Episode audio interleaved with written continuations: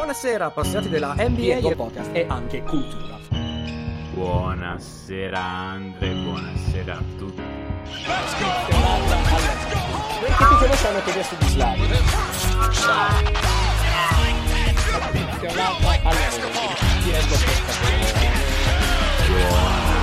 Buonasera Andre, buonasera. Che tutti lo sanno che adesso di slide. Buonasera appassionati della NBA e benvenuti a un altro episodio di End One Podcast. Io sono Andrea, il vostro presentatore, dato alto il microfono, come sempre omonimo e omologo Andrea. Buonasera! Buonasera Andre, buonasera a tutti.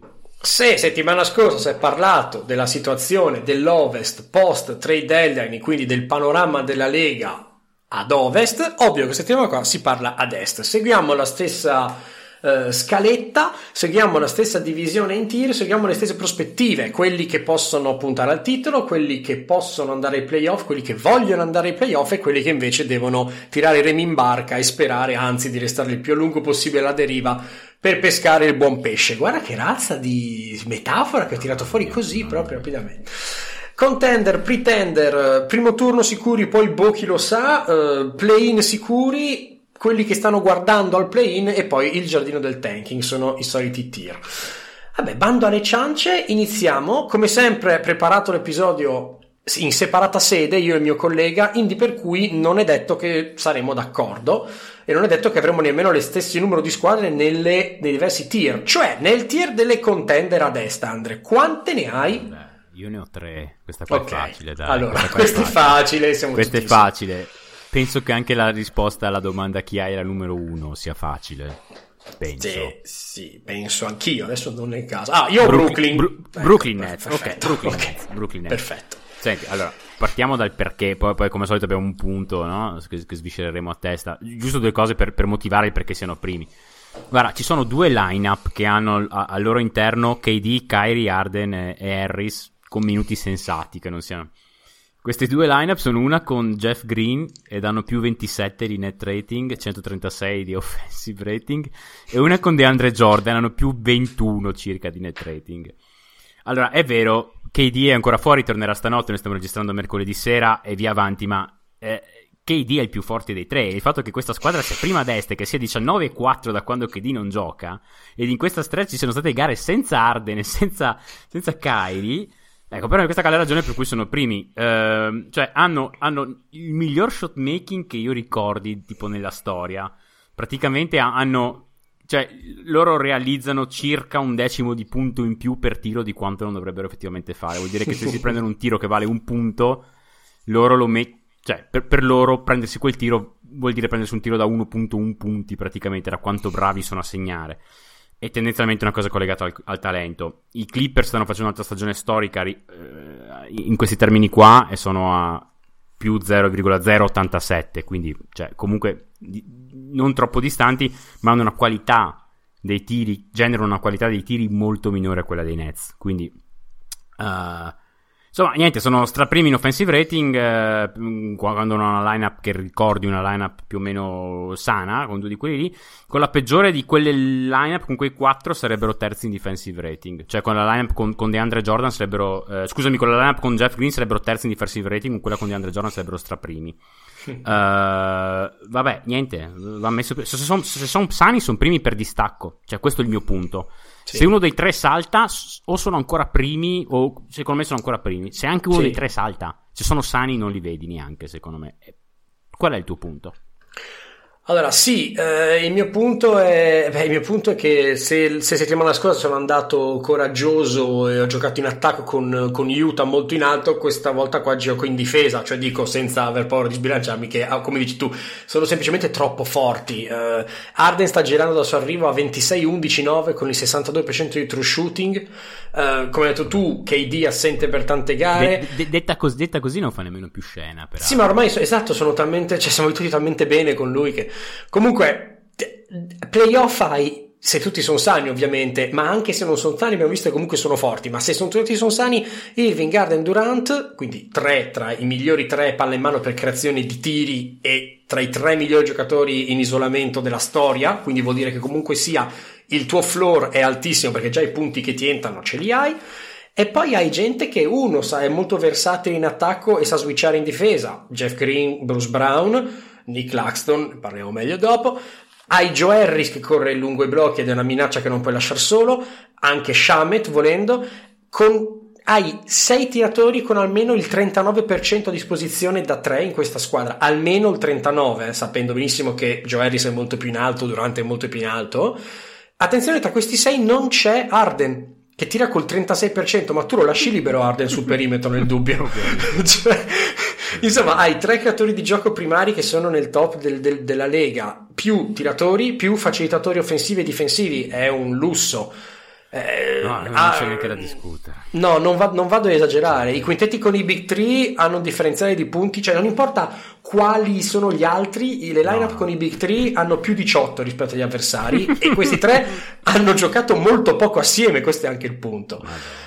Insomma, no, non so. Guarda, ehm... io ti, ti, do solamente una statistica che ho trovato su un articolo di, di, di O'Connor, molto interessante. Um, I Nets switchano 24 volte a gara circa. Um, sono decimi nella lega per punti concessi in queste situazioni, 0.94, quindi bene.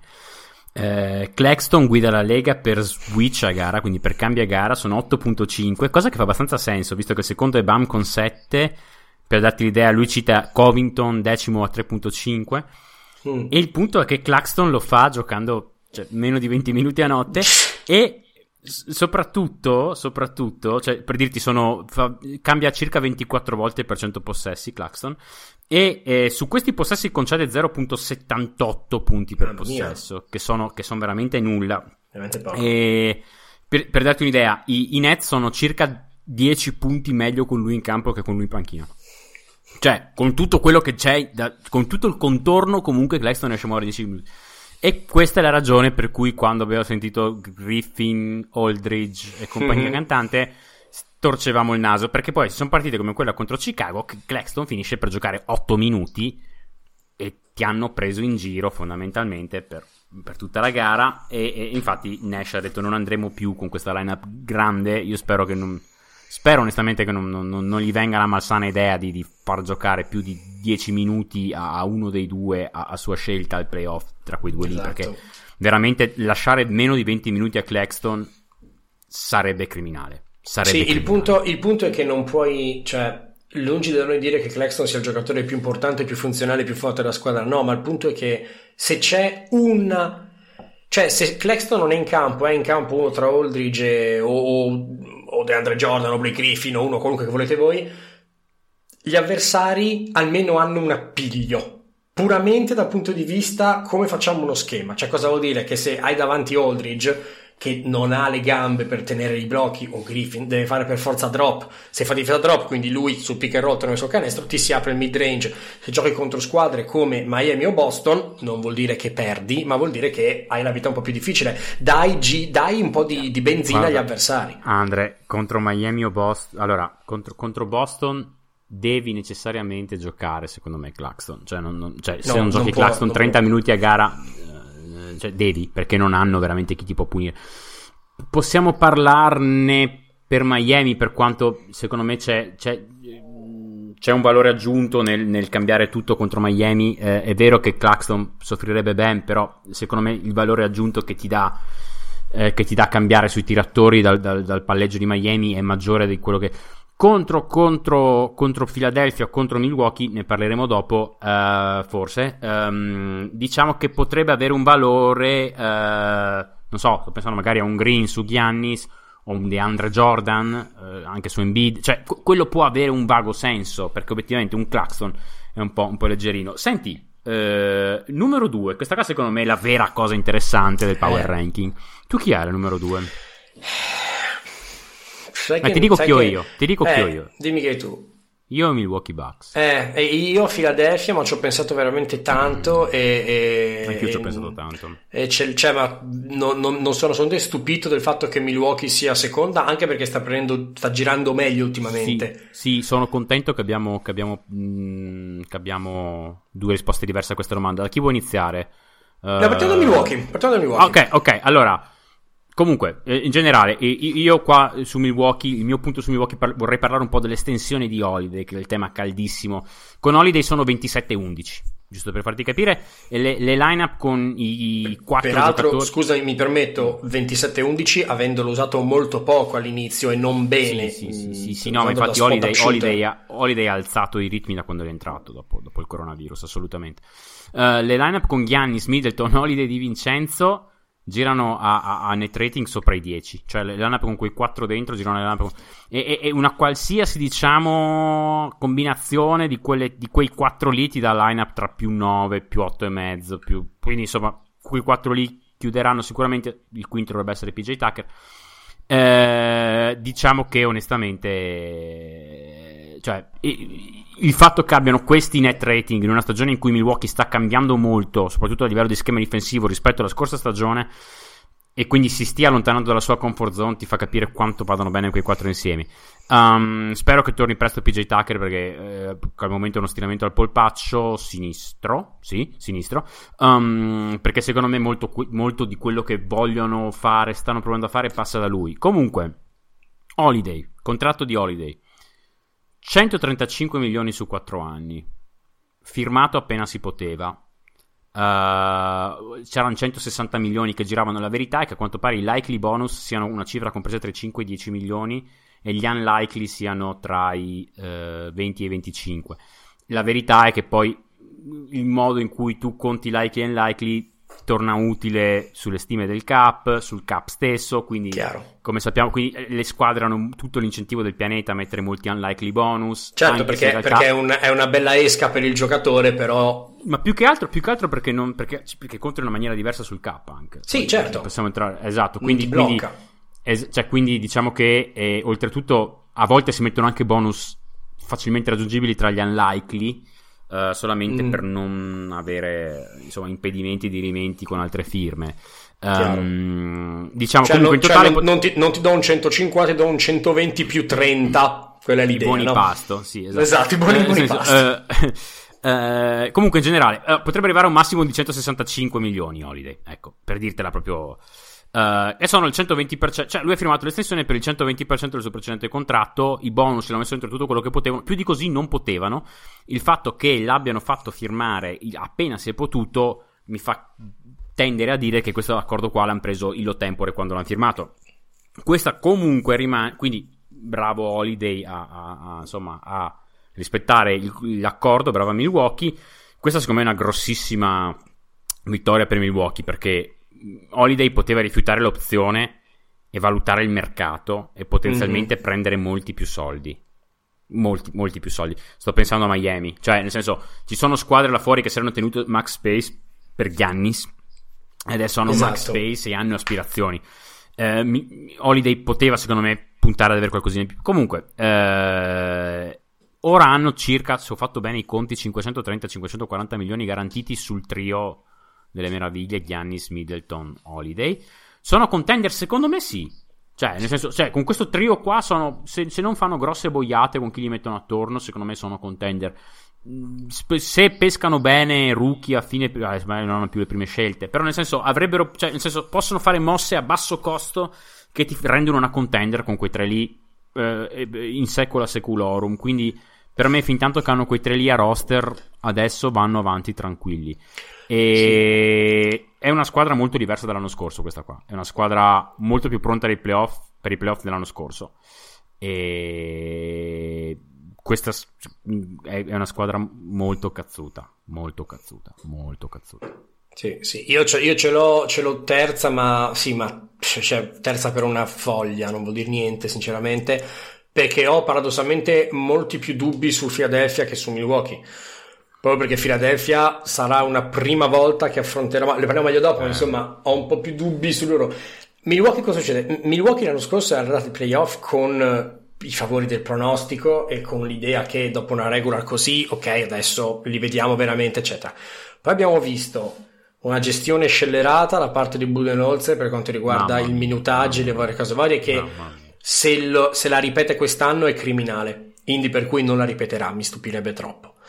Secondariamente abbiamo, vus- abbiamo visto un Antetokounmpo che è, se c'è una cosa che ormai possiamo dare per scontato su Antetokounmpo è che ha sempre fame.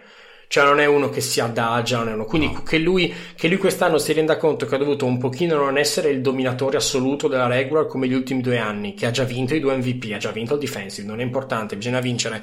Che non vuol dire che si riposa, ma già ne abbiamo parlato, vuol dire che l'obiettivo si è spostato un mese dopo, non è più, non è più la regular.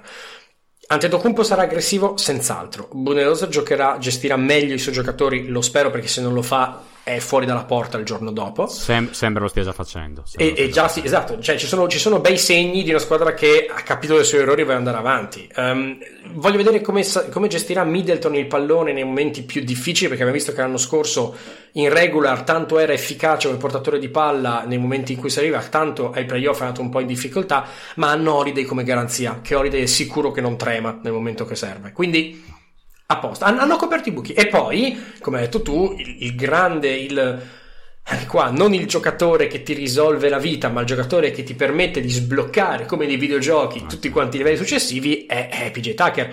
PJ ti permette di avere una, una- una cosa sostenibile con Giannis da 5, che vuol dire che in attacco L'anno scorso in attacco con Giannis da 5, secondo the Glass, Milwaukee era 17 punti e mezzo per 100 possessi migliore con lui. Il campione è piccolo, quest'anno il campione si ingrandisce. E soprattutto Tucker, beh, puoi, puoi- in effetti, in effetti con, con Tucker puoi giocare, non hai più la coperta corta. Cioè non hai più il giocatore di meno con, che non puoi schierare in quel momento lì, Vero. che possa essere un Lopez in angolo, non hai più quello che, ah, mi dà questo in difesa, mi, dà, mi toglie Vero. questo in attacco, viceversa. Cioè, se, se pensiamo che l'anno scorso abbiamo visto gente che, eh, abbiamo visto Middleton che doveva tenere gente più, più grossa, più grossa di Oh, lui. tutto questo ovviamente è pre- premesso che, che- che Tucker ne abbia ancora, eh, perché Tucker... No, ma ovvio. Po- po- secondo, secondo me può, può tirare fuori ancora una playoff run Tucker, però vediamo. Se ci pensi che l'anno scorso il suo ruolo lo, lo facevano a rotazione, lo davano a Middleton, doveva tenere gente più grossa, non ce la faceva, a Matthews che è bravo ma è sottodimensionato, o a Marvin Williams che è vecchio, cioè nel senso la ricerca spasmodica di questo 4 giocabile con Gianni Sper, mo hanno trovato la risposta, se è quello che conoscevamo. No, secondo me ci- ci- non, non vedo perché non dovrebbero essere considerate contender. Non so dirti se. av- cioè, sono curioso di vedere questi playoff qua per vedere che problemi troveranno e se come li risolveranno. Però partono già più corazzati rispetto all'anno Senti, scorso. quali sono i tuoi dubbi su, su Philadelphia? Io, Philadelphia, il punto è che. Allora. I punti sono possessi. In realtà sono gli stessi dubbi. Cioè, i dubbi sono: uno, cosa succede se Embiid c'ha l'acciacchino? No, allora, se in c'ha l'acciacchino la squadra Siamo fuori, esiste. La esatto. Ecco, a me fa paura una squadra. Allora, è normale, è normale che una squadra si appoggi al suo giocatore più forte quando il giocatore più forte è così tanto più forte. Cioè, togli Jokic a Denver. No, ma certo, tu- tu- tutte le squadre tranne una se gli levi il giocatore più forte. Esattamente, esattamente. Però, però, eh, ecco, secondariamente, quello che mi. Cioè, poi alla fine, sai, senza Embiid hanno giocato adesso 10 partite. E... Però hanno avuto 6 vittorie e 4 sconfitte. eh, sconfitte arrivate contro Memphis, ok, no, però Clippers, Milwaukee, Denver, quindi squadre comunque di una qual certa caratura, ci può stare che la perdi sei il miglior giocatore. L'anno scorso giocavi senza Embiid, ciao, cioè era finita. Quindi questa è una cosa positiva. Il problema è che queste gare qua le hanno vinte in difesa. E io sulla difesa ho pochi dubbi. È sull'attacco che, che- che- che ho tanta paura, perché quando ai playoff le, le difese si stringono, tu devi giocartela solo e soltanto. Cioè, qual è il piano B? Capisci? Il piano A è, è in post e poi tutto quello che si crea da questa cosa va bene. Il piano B qual è? Tu dai palla a Tobias Harris dal pick and roll eh, X volte a gara per tenerti sulla squadra? No. Tu dai palla a Ben Simmons eh, sapendo che eh, ha sempre i suoi problemi di cui abbiamo già parlato 100.000 volte? No, cioè nel senso la, la coperta è un po' corta offensivamente secondo me. Eh, boh, al- sì, sì, sì, sì, sì. Allora, i- questa cosa della coperta corta offensivamente, secondo me potrebbe essere un non problema contro tutte le squadre. tra- allora, la- tranne Brooklyn, mi spiego. Mm. Secondo me la difesa di Philadelphia è co- di così tanto la migliore a est, quando sono sani, che non soffri le tue mancanze in attacco contro praticamente nessuno. Credo che Brooklyn però gli costringa a, a, a segnare. Eh, Esatto. cioè, son ho, ho finito di vedere eh, poco fa a cena la, la gara contro Boston di stanotte. Mm. Ehm, ci sono stati momenti in cui veramente ti dava l'idea che Boston poteva star lì e non, cioè, non avrebbe segnato, ma hanno tirato anche bene. Cioè, se si stavo guardando i, i numeri eh, a fine terzo e quarto per stare una schermata, erano più o meno al 50%. Il problema è che è proprio una difesa che ti toglie le possibilità di tiro. È una difesa che, che, che, che, ti causa un sacco di palle perse. È una difesa con Embiid. C'è un altro. sblo- è stata una difesa clamorosa per tutta la, per tutta la stretch anche senza Embiid. Eh, Sì. Però, allora, guarda, io ti, io ti leggo dei numeri. Eh, ti leggo dei numeri. Philadelphia senza Embiid ha avuto un defensive rating di 106.5, che è eccezionale. Buonissimo. Cioè, è mi- è migliore che non con Buonissimo. Embiid. E, eh, onestamente, però, cosa, cosa succede con Embiid? Succede che tutti quanti si sentono un po' più liberi, tra virgolette, di provare Di rischiare, eh, chiaro. Di rischiare. E, e- e quando gira come stanotte contro Boston, mh, sono praticamente, non, non dico imbattibili, ma a meno che tu non sia. A meno che tu non sia Brooklyn, la vedo molto complicata. Anche se è una serata buona al tiro. I- il mio grosso dubbio è il tuo, mh, cioè in quanto persona, cioè Simmons, ma non come responsabilità in campo. mh, per me il dubbio è fisicamente. Io ho visto qualche gara di Philadelphia. eh, anche stanotte non, non va al ferro come va al ferro di solito Simmons. Ehm, c'è qualcosa, non va al ferro convinto, non va al ferro. Sì, L'ho- lui ha avuto, avuto un momento in cui andava al ferro bello cattivo qualche Eh, settimana io- fa e adesso si è calmato di nuovo. Io ho sì. nella, testa, ho nella testa Simmons che va, che va contro Gobert, che tira fuori quella prestazione allucinante contro Sì. Utah. Simmons che ne mette 40, non mi ricordo quanto. non ricordo- non 42 mi mi, ricordo. sembra, sì. Sì, 42, giusto, bravo. Comunque è una roba allucinante. Mi ricordo quella gara lì. Stanotte non l'ho visto andare una volta al ferro quando c'erano dentro Cornette e Robert Williams. L'ho visto andare una volta al ferro contro Taco Fall, però ha fatto una sorta di Eurostep. Per buttare- L'ho visto non riuscire a tirare sopra Marcus Smart. È vero che Smart ti prende posizione in post molto bene, però non riuscire a tirare sopra Smart comunque qualcosa mi, mi fa dire. Eh, si è lasciato stoppare dei tiri abbastanza facilmente da Tatum.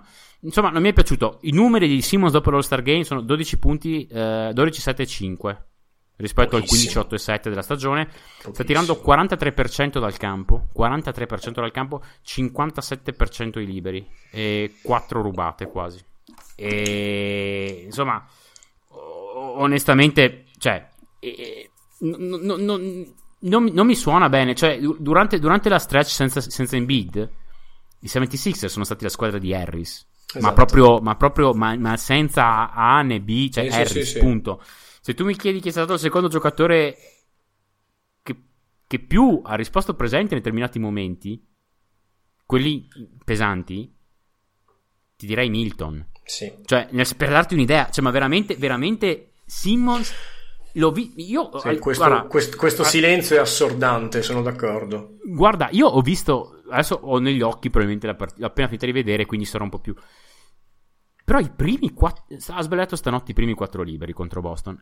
Il, il modo in cui li ha sbagliati è, è preoccupantissimo. Sembrava di vedere il, il miglior Shaq ai liberi. Traiettoria piatta, completamente piatta. Piatta. Ehm, e, e oltre ad essere piatta, che vabbè, già così il tiro non entra, una volta esce, cioè, esce di qua, una volta esce di là, una volta arriva corta, una volta arriva a lungo. Cioè, non so Sì, come io- spiegare. eh, No, no, ma lì, lì, lì io temo, temo sia... eh, che, che è un altro layer di problemi oltre il fatto che non vada Esatto. al ferro, eh? Che è un altro Esatto. layer di problemi. Perché poi se non ti entrano nemmeno i liberi, tu diventi un giocatore che cioè, proprio ti devono levare dal campo. Il problema, il problema di Simmons è che io temo veramente che sia una questione di carattere, cioè sia una questione di essere un giocatore che è talmente abituato, stato abituato quando giocava più da giovane ad essere il più forte di tutti semplicemente perché era il più grosso, il più veloce, il più agile, che non ha sviluppato quel, quell'edge mentale del bisogna fare le robe brutte per vincere. Cioè ho l'impressione che non voglia sporcarsi le mani, no? Che non voglia andare Ma- dentro e, ma- e- ma- e prendersi ma- 10 però- mazzate però a gara. difesa- però in difesa si sporca. Ma in, dife- ma in difesa, in difesa sì, non so perché in attacco ho l'impressione che faccia un po' lo splendido, tra virgolette, senza averne la possibilità in un Ma certo non senso. lo so neanche perché lo vedo portare blocchi, lo vedo fare cose belle. Quello è un po' migliorato sul- sull'aggiunta, però sai, Lo vedo- i- dopo la trade mancata, cioè dopo la trade fatta per Arden, però ai Nets, non, non a Philadelphia, quindi quando lui si è reso conto che era al sicuro, ha avuto uno stretch che ha giocato molto più aggressivo. E immagino questa cosa Madonna. qua c'entrasse un po'. Adesso, sai, eh, nelle ultime sei gare ha fatto lui, eh, attenzione, dal campo 1 su 7, quella dopo 6 su 10, quella dopo 4 su 7, quella dopo 2 su 11, poi 5 su 9, poi 2 su 6. Cioè qua cambiano le percentuali e cambia il numero di tiri che prendi, è tanto incostante, cioè non, non puoi contare su di lui, cioè non sai cosa ti dà in effetti, non sai cosa ti dà di base, no? Dici, boh, lui almeno so che si piglierà 10 tiri, li metterà con quelle percentuali, ma almeno muove. No, un giorno sono 10, il giorno dopo sono 4, cioè non... non...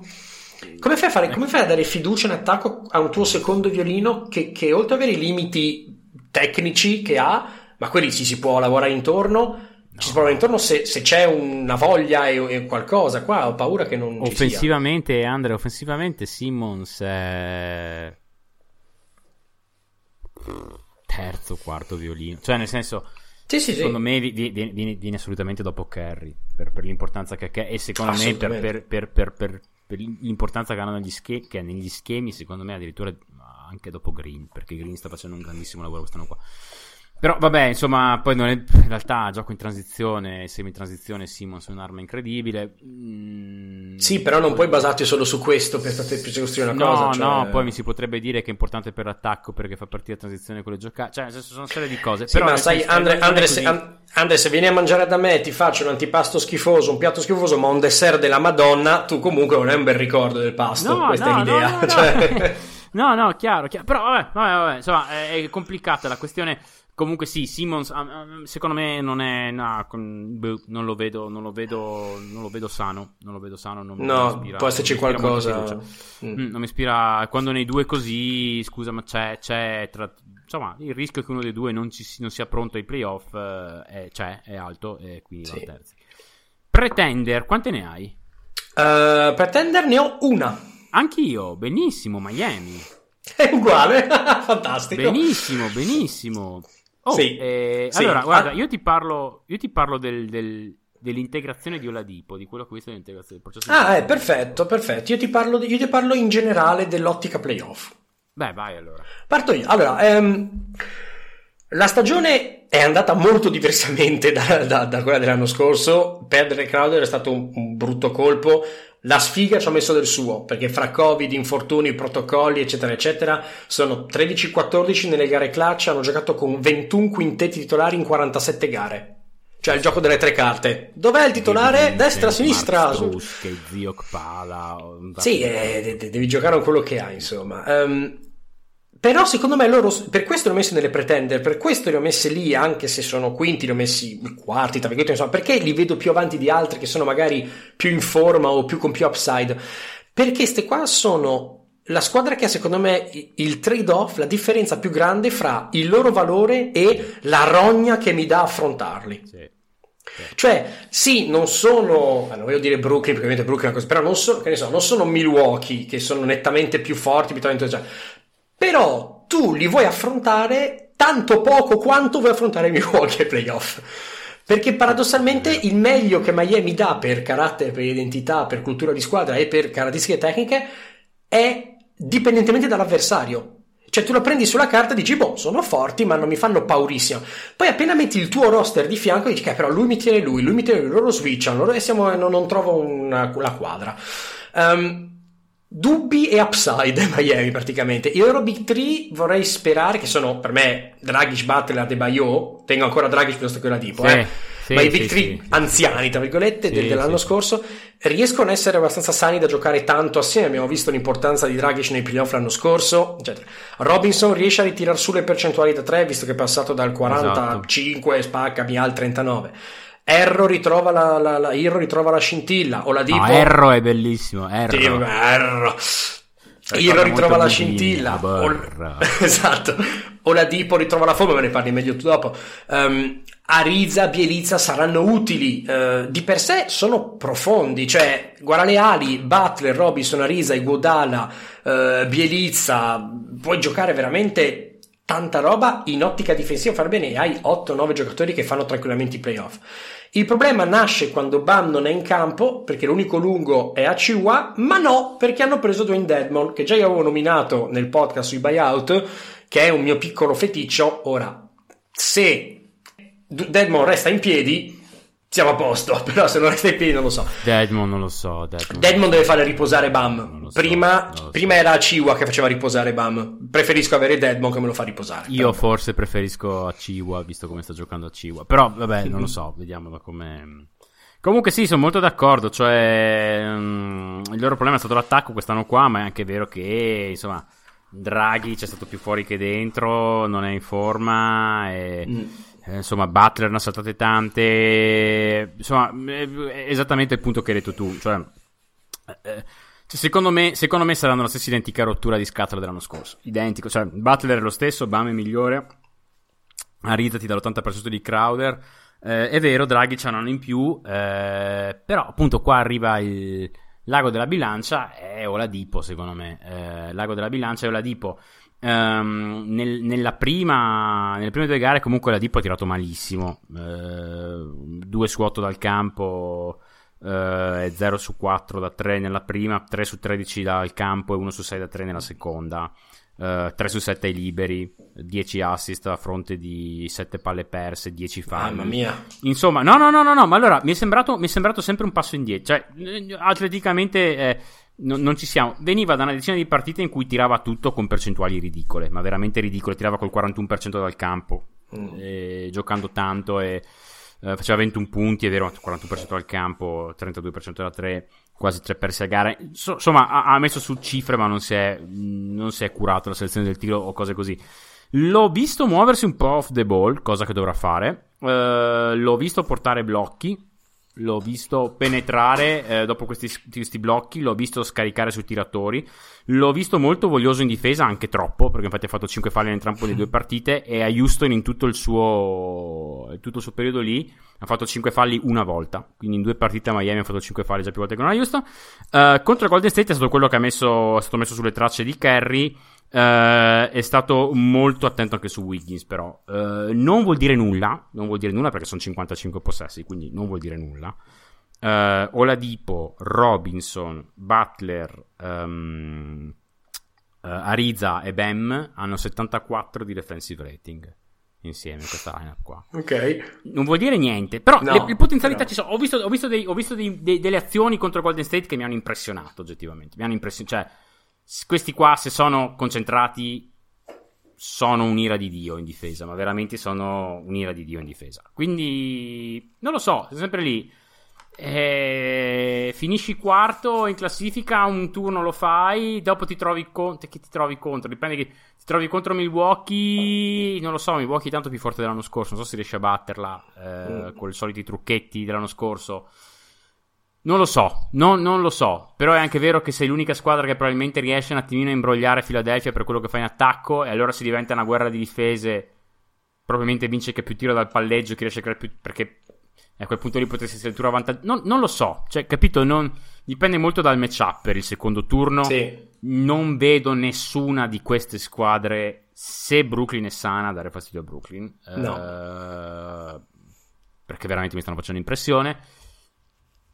Però, insomma, per il resto, se si trovano davanti un primo turno facile, un secondo turno si trova magari davanti Philadelphia, che paradossalmente, guarda, fra l'altro, i- i- la squadra cui inter- per cui è meno importante forse arrivare prima, perché di trovarsene davanti una delle prime tre o di trovarsene davanti due non gli cambia molto, è quella che potrebbe arrivare veramente prima, cioè Brooklyn.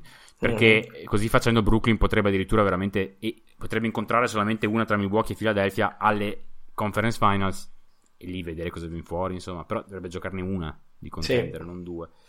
Allora, Playoff, allora, playoff sicuri. quanti ne hai tu qua? Allora, allora qua, qua è il delirio. Cioè, io Quanti da ne hai qua? alla ne ho due. Anch'io ne ho due. Che bello. Allora, io da qua alla 10 Dopo, dopo, arriviamo alla 10, un passetto alla volta. tutto Playoff sicuri. possiamo- ok. ta ta buon, ta buon, ta buon. Playoff sicuri. Chi hai tu nei Quin- due? quinto- Le indo- l- quinti chi hai? Atlanta. E quindi sesto Boston, immagino. Esattamente. Io ho quinta Boston, sesta Atlanta, semplicemente Ok. perché se mi chiedi chi voglio trovare oggi in una serie playoff, ti rispondo ancora Atlanta tra le due. Um, Sì, io l'ho più pensata in termini cosa manca alla stagione, cosa manca alle squadre. Atlanta sta decollando e Boston sta Ah, precipitando. beh, ok, ok, ok. Però, però, ok, sì. Da chi devo iniziare tra le due? Atlanta, dai. Ehm, senti, par- par- par- parto io eh, per dare un'occhiata in generale. Io ti dicevo, mi sono basato non in- per questa cosa qua, ho iniziato un pochino a abbandonare l'ottica playoff duri e puri, perché stiamo uscendo dalle contender e pretendere, più vedere come ci arriveranno i playoff, con che posizione, con che ruolo, eccetera. Eh, sono quarti ad oggi, 26-24 come Miami, ehm, con tutto quello che hanno speso di soldi, i playoff erano un obbligo, dopo lo spavento di inizio anno lo sono ancora di più adesso, hanno una tra le migliori schedule restanti della Lega, eh, hanno tanti giocatori che stanno rispondendo bene a Macmillan, anche se cambiamenti di schemi non si sono visti, anche perché vista la stagione ovviamente o La palla gira molto meglio. Devo Sì. essere sincero, la palla. Io ho visto un po' di gare ultimamente. La, la palla è molto. Circolazione di palla è molto più fluida, eh. Sì, Tre la sì, dà sì. via molto prima. Mi son- mi sembra che insomma. Eh, No, no, beh, si sono risolte un po' di, un po' di è scomparso un po' di manetta, anche. ecco, ed è esatto, ed è tornata gente, altro punto. Eh, eh, abbiamo avuto tanti gente saltata per infortuni, eh, una gara, l'altra gara, l'altra gara. Ora, anche ora come ora, John Collins ha fastidio alla caviglia, DeAndre Hart il, il ginocchio, Cam Reddish tende da kill. Insomma, questa stagione qua lo vedremo anche meglio dopo, eh, cioè, l'abbiamo già detto, eh, gli infortuni hanno un peso specifico molto più, molto più alto. Um, Lou Williams per Rondo non sposta le montagne, ma Rondo avevano preso per avere il playoff Rondo, hanno avuto regular season Rondo, almeno con Lou Williams sai che qualcosina ti, ti si sarà creata come creazione. Una second unit comunque con Lou Williams e Gallinari, se vuoi giocare in second unit e far giocare John Collins titolare, hai già un, un 1-2 offensivo per tenere botta quando i titolari si riposano. Ecco, Trae Young, tutto passa, le fortune di Atlanta per le sue mani non è una grande sorpresa. Abbastanza altalenante quest'anno, in 18 gare ha tirato con meno del 40% dal campo, in 11 gare ha fatto almeno 7 turnover, nel clutch ha un net rating di meno 14 e tira con meno del 35% da 3, quindi poi c'è stato il momento in cui ha fatto i capricci in risposta ai capricci di John Collins, quindi anche quello lì conta. Insomma, è una stagione ci aspettavamo molto più, molta più stabilità, in realtà. Abbiamo avuto instabilità e per colpa di infortuni e per situazioni di, di, di, carattere, tra virgolette. In ottica playoff i dubbi sono due, difesa, difendono bene al ferro alla linea da 3, ma comunque difesa piuttosto che l'attacco ed esperienza, perché ad ora i giocatori che hanno a roster Atlanta, che hanno già fatto i playoff sono Williams, Capelà, Gallinari e Solomon Hill. Esperien- esperienza comunque Andre anche il fatto che c'è sempre il problema che le squadre che hanno un playmaker così piccolo, playmaker, Eh, già. creatore primario, chiamatelo come volete, così piccolo, soffrono molto i playoff. In generale comunque secondo me è molto complicato estrarre dati e trend sulla stagione di questi qua. Sì. E, guarda, eh, la- a parte il fatto che per me è quasi impossibile parlare di questa squadra e di quello che saranno senza parlare di Hunter. Perché Hunter, che si è visto nella prima parte di stagione, è un giocatore allucinante. Um, una qualsiasi lineup con dentro 4, i 4 Young, Hunter, Collins e Cappellà ha circa più 16 di net rating. Una qualsiasi variazione di queste qua fa comunque, insomma, fa, fa- fa comunque bene, ecco. Una qualsiasi variazione di Young, Collins, Capelà, 3 Urter, Collins più Capelà. Insomma, tutte queste cose Certo. fanno tutte molto bene, tutte molto bene. Per darti un'idea di quanto stiamo andando bene con i nuovi rientrati, cioè dopo tutti, dopo i, sono entrati gli infortunati, eccetera. Già dopo la trade deadline il primo per minutaggio, se scendi per net rating minore di 0 è, è Okongwu. Eh, Mhm. che, che- che so- insomma, per darti un'idea, cioè, stanno andando bene tutti quanti, anche le, anche le, le- le panchine adesso, anche le second unit. E adesso faccio un wild guess che non è nemmeno tanto wild. Eh, Trae Young è stato straprimo o comunque nei primi posti per eh, impatto offensivo per statistiche avanzate. Eh, immagino che già metterli vicino Lou Williams per 40 gare di regular season farà calare molto questi numeri perché non ti entra più Brandon Godwin, non ti entra più Region Rondo con un occhio bendato, non ti entra più sta gente qua dalla panca.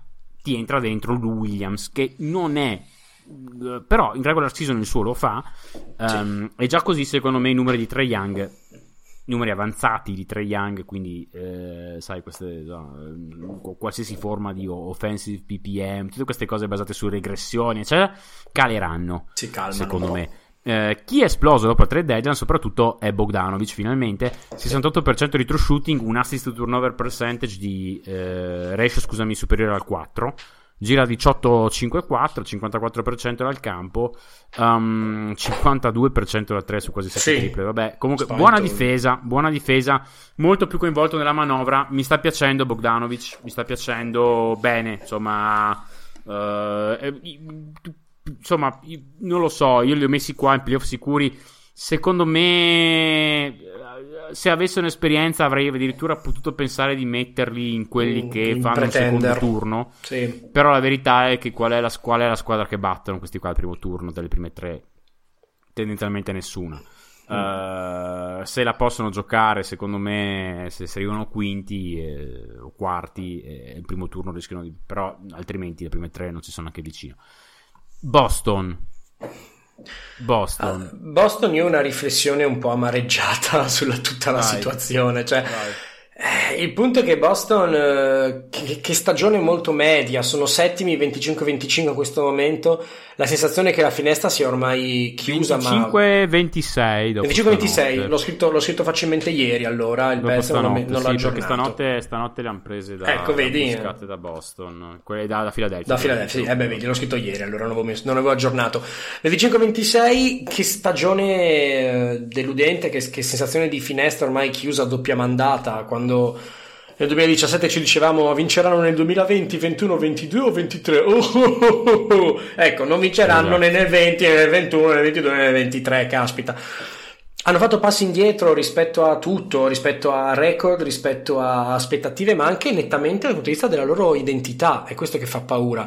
Dodicesimo attacco della Lega, diciottesima difesa, una mediocrità statistica che non apparteneva ai Celtics nel, nella, storicamente, mi viene da dire Tolto Tatum, di cui ormai stiamo già iniziando a parlarne come Cato, come Booker pre-gestione James Jones, cioè la mega stella che, deve, che chiederà la trade, che il giorno in cui chiede la trade è sempre un giorno troppo tardi.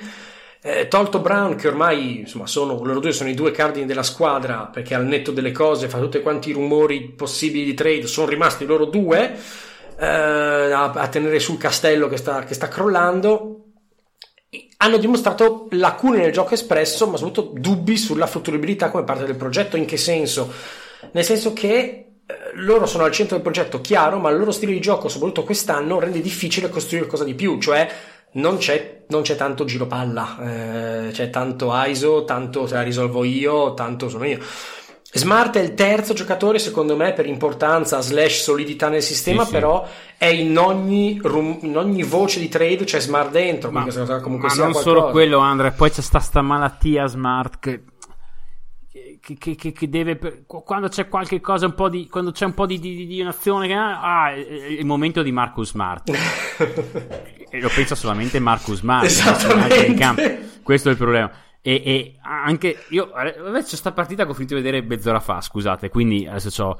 Però eh, veramente si va a imbegolare in certe situazioni che, che, che, che sì, nella sua, testa, nella sua testa ha 30 cm di più e quindi... Come, come, come, come, dice, come dice Simmons, che è uno che Bill Simmons, che è uno che va, non va ascoltato per molte cose, su altre cose va ascoltato, la cosa peggiore che possa capitare una partita dei Celtics è che Smart metta la prima tripla. esatto. Ed è, ed è una grande verità, è una grande verità. Sì. I Celtics sono ad oggi terzultimi per assist potenziali Cosa vuol dire? Il numero, di, il numero, di, passaggi che fanno è, sono sedicesimi nella Lega, quindi sono nel, nella media proprio totale della Lega, ma sono terzultimi per numero di assist potenziali, vuol dire che sono dei passaggi che non sono passaggi per accumulare un vantaggio eh. creato, sono solo te la passo sul perimetro e facciamo lo schema. Non, questa cosa qua vuol dire che quando bisogna segnare eh, si va a palla in mano a uno tra i due precitati e che Dio ce la mandi buona. La speranza per un upside nel futuro è tutta quanta nelle mani dei giovani che però per una ragione o per l'altra non, non, nessuno ha ancora fatto lo step al di là del sono un progetto. Cioè, Robert Williams è il giocatore che ha più upside per il futuro. Non parlarmi di Robert Williams, che ne parlo io, al mio punto. ne parli dopo, ne hai dopo di tu, eh, ne parli dopo tu. Eh, comunque sia chiaro che hai piuttosto che un, che un Thomas piuttosto che un Thais che era andato via, dici se devo andare per il potenziale prendo lui. Grant Williams è ancora trattato come fosse il peggio rookie in maniera abbastanza incomprensibile, visto che comunque sia Da se stesso più che altro, da se Eh. stesso è tremendamente... Cioè, mm, passa dei tiri che non deve passare ogni tanto e posso capire che, si- che sia anche perché ancora non se li sente... La, la- la verità è che secondo me ce l'ha... Potenzialmente ce l'ha il tiro, deve prendere un po' di più. È tremendamente, Beh. è tremendamente timido in campo. Però non può, in, in NBA non puoi, cioè già ne abbiamo parlato con, con Niccolò Melli, non- non- non- tu, sbagli sette tiri, l'ottavo lo prendi, se non lo prendi vai in panchina, Ah, cioè sì, eh, sì, sì, devi. Sono molto cioè, d'accordo, sono molto d'accordo. Comunque sai, per chiudere il mio punto, Williams così, Lanford è rotto da due anni, mo iniziamo a vedere qualche sprazzo, ma siamo ancora a sprazzi, Pritchard fa il suo, ma è sottodimensionato, Fournier, eh, ok, abbiamo aggiunto una spolverata di zucchero a velo sul Pandoro che già di per sé è dolce perché ci dà dello shooting, della creazione dal palleggio e al mid range e da tre per la second unit che è una cosa di cui già abbondiamo. Non fa male, ma non risolve i veri buchi a roster e altre cose. Sono, non lo so, vanno avanti perché sono forti, perché hanno, perché hanno in spesse gare hanno il giocatore più forte in campo e quindi È tendi a vincere. È quello, Però, però finisce a se stessa, cioè finisce così, è fine a se stessa. Sì, sì, sì, però insomma sono stati anche una delle squadre più colpite tra infortuni e Covid, quindi secondo me questo va contato. Cioè, Mhm. Questo va contato nell'equazione. Comunque, nei minuti di Brown e Tatum sono 3.5, che non è super ma è buono. Nei minuti di Tatum e Williams sono più 5, qualcosa. Cioè, come hai detto tu, comunque, i- quello che può tentare di svoltare un po' la cosa è Robert Williams. Parte in quintetto dalla deadline, sono 4-2 in quelle gare. 25 minuti, 10 più 10 più 4 assist e 3, stocks e mezzo. Ehm, no, no, ma guarda che Williams, soprattutto, allora, per, per- per i fanatici di Williams non è una sorpresa, ne abbiamo parlato, ne ho parlato mi pare anche diverse volte, eh, anche, anche in forma scritta. È un gran passatore Williams, un gran, gran, gran, gran passatore, solitamente ha deci- prende decisioni molto buone. Ah, infatti in questo periodo qua ha un, un assist turnover ratio di 4. Sta tirando col 76% dal campo, vabbè, ovviamente eh, i suoi tiri sono primariamente schiacciate su, su rollate, però 79% ai liberi, che insomma lascia, lascia ben sperare, più 7 quasi per cento possessi nei suoi minuti. Eh, questa cosa avrebbero dovuto farla mesi fa e non so perché non Sì. l'abbiano fatta prima, quella di fare la partita titolare. Vabbè, mm, e fra l'altro penso che con Thais si siano lasciati, abbiano lasciato andare Thais molto a malincuore solamente per scendere sotto la tassa, eh, per ne- nessun'altra ragione avrebbero mollato Thais. Sì. Ehm, vabbè, meglio tardi che mai, vedremo cosa succederà quando rientra Thompson. Ehm, so- so- sono contento eh, per Williams, fa impressione, la varietà di passaggi che riesce a trovare fa, fa impressione. Nonostante questo, la, la domanda che devi fare con Williams è: cioè, non so, può tornarti utile in questi playoff? No. La risposta è probabilmente no. Nella serie contro Toronto l'anno scorso ha avuto un grande impatto. Quest'anno qua, stanotte contro Embiid ha sofferto in maniera clamorosa. Ma Eh, proprio in vabbè, ma contro clamorosa. Embiid pu- pure Gobert ha sofferto contro Embiid. No, ok, ma si è preso 6 falli in 13 minuti. ehm, eh, poi fa falli stupidi. Ha fatto. Si è preso due falli su Embiid stupidissimi all'inizio. Stupidissimi. Eh, la, eh, Stevens ha provato. rim- ovviamente ha dovuto mettere dentro Cornet, che è stato malmenato. Ha dovuto rimetterlo dentro. A fine primo quarto si è preso un terzo fallo cercando di stoppare una tripla di, di Korkmaz e gli è caduto addosso. E poi si è preso un altro fallo su una presentazione di Harry. Su un altro si è preso dei falli, un altro fallo a rimbalzo su Howard. Si è preso dei falli stupidissimi. Sto qua deve capire che il fatto che lui stia in campo 25-30 minuti è importante per la sua squadra. E quindi deve, deve essere- deve limitare l'aggressività. Eh, fa, fa tre stocks e mezzo anche perché ci, ci- ci prova molto. Si prova molto, Certo. si butta molto. Però deve, deve imparare a, deve imparare a limitare i bollenti spiriti. Però sì, questo. Senti, prossimo tier in lotta per i playoff, giusto? Esatto, quindi i, i play-in. Eh, Play sicuro in lotta per i playoff. Chi probabilmente. Chi vediamo. Allora, chi è il primo di qua? Quante ne hai qua? Ecco, Io ho- eh, io, ho ottenuto, dalla sette- ho ottenuto la- il play-in dalla 7 alla 10, quindi ne ho 4, 7, 8, 9, 10. Ah, ok, ok. Io, io ne ho due che secondo me sono sopra le altre. No, ma io, l'ho, ma, sì, ma io l'ho fatto perché non, non sapendo come districarmi, Ok. perché da qui veramente cioè, siamo a, a- a- a un- ha un covid dal, dal, dal Sì, sì, dal è vero, è ve-. È vero, io ne vedo due meglio delle altre. Cioè, la prima di, queste, di questo tier qua, per me, che ho chiamato in lotta per i playoff, sono i New York Knicks. Eh, io ce li ho secondi, sopra c'ho Chicago, però Uh, Però, sì, Chicago perché sono- altissimo. sono alto su Chicago, sì. Molto alto su Chicago. Io Sì. ce li ho. Chicago ce l'ho, ce l'ho dopo. Allora, parliamo dei Knicks. Parliamo New dei York. Knicks. Ehm, Yes. io- guarda, io li ho messi qua così perché sono, sono quelle di cui son- su cui sono più sicuro che farà il play-in. Ehm, credo che una volta arrivati il play-in, se tutti sani, Charlotte sia quella con più upside. Infatti, Charlotte ce l'ho subito dopo New York. Io. Um, ma New York eh, farà il play-in 100%. La difesa è vera, eh, Sì. la difesa è vera. Per quanto i numeri da 3 in stagione, ok, sono ancora bassi, eh, la difesa è vera. Dal primo di marzo gli avversari tirano col 36% da 3, qui, che è più o meno league average eh, media della Lega.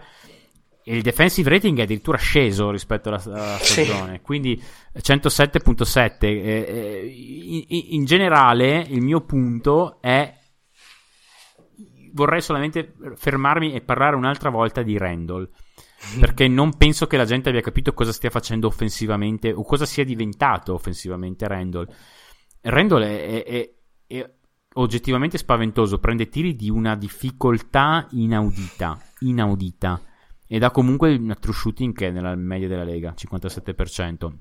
Prende fade away, turnaround, cose, eh, step back dopo, do- do- do- dopo tentativi di... so- veramente spettacolare. Sta tirando col 46% dal campo, 41 da 3 su quasi 5 triple. E, e quasi 80% su 6 liberi a gara, 22, 11, 6. E in difesa non è un buco nero, non sta facendo il buco nero. Questa cosa qua di della stagione che sta facendo Randall, non so se sia passata neanche a livello media. Ho sentivo dire l'altro giorno da Nate Duncan che, che Randall non apre troppo il campo, che è una cosa che mi ha fatto. Stavo per andare fuori da- da- da- da- da- dalla, dalla strada. Perché Randall sta tirando 41%. Prendendosi delle triple dal- quasi tutte dal palleggio e molto spesso con la mano in faccia. Vabbè, non so se queste sue cifre siano, eh, come posso dire, eh, inseribili in un contesto di squadra che vince o meno. Ad essere Mm. sincero, ti direi di no. Mi ricorda molto una versione dei poveri del miglior Blake Griffin, cioè a Detroit, Mm. quello, che, quello che era. Quello che era fatto anche un NBA, se non sbaglio. Cioè, quello che fa di tutto, fa pentole e coperchi, però poi se molto di quello che fa non è, non è scalabile in termini più Sì. del contesto che vince.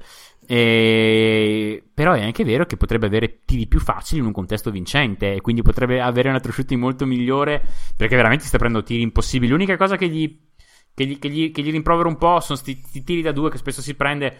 Si piace mo- si, eh, si piace, cioè Ti si piace, prende il tiro, mm. si prende il tiro a cadere all'indietro, cioè con quel fisico che ha. Se gli mette davanti un 4 dovrebbe portarlo al canestro ogni volta, se gli mettono davanti un 5 dovrebbe portarsi a casa al canestro ogni volta, eh, perché? Perché dovrebbe bruciarli, cioè Sì. ha un fisico per cui potrebbe arrivare al ferro mm, una quantità di volte, Do- sto qua dovrebbe tirare 8 tiri liberi a gara e dovrebbe arrivare più spesso al ferro. Si piace un po' tanto, Mm. però, però sta facendo una, una stagione pazzesca. Però finché, finché la, mette, la mette piace, piace anche a noi. Favola dell'annata in X, gruppo di giovani in cui, mm, e con un nuovo coach, in cui mm, forse nessuno tranne Cosimo, ciao Cosimo Sarti, credeva in maniera cieca, eh, però sono diventati una squadra, sono tra le sorprese positive di questa Chiaro. stagione. Co- Cosimo, Cosimo legge Tibodo, eh, figurati. crede in maniera cieca, cioè... Però stavolta, eh, stavolta ha dato fortuna. Adesso lui ci scriverà non solo stavolta, anche un uomo alimentato Randall, a rancore. Apocalypse Draft... Eccolo lì, un uomo alimentato a rancore, come spesso gli dico.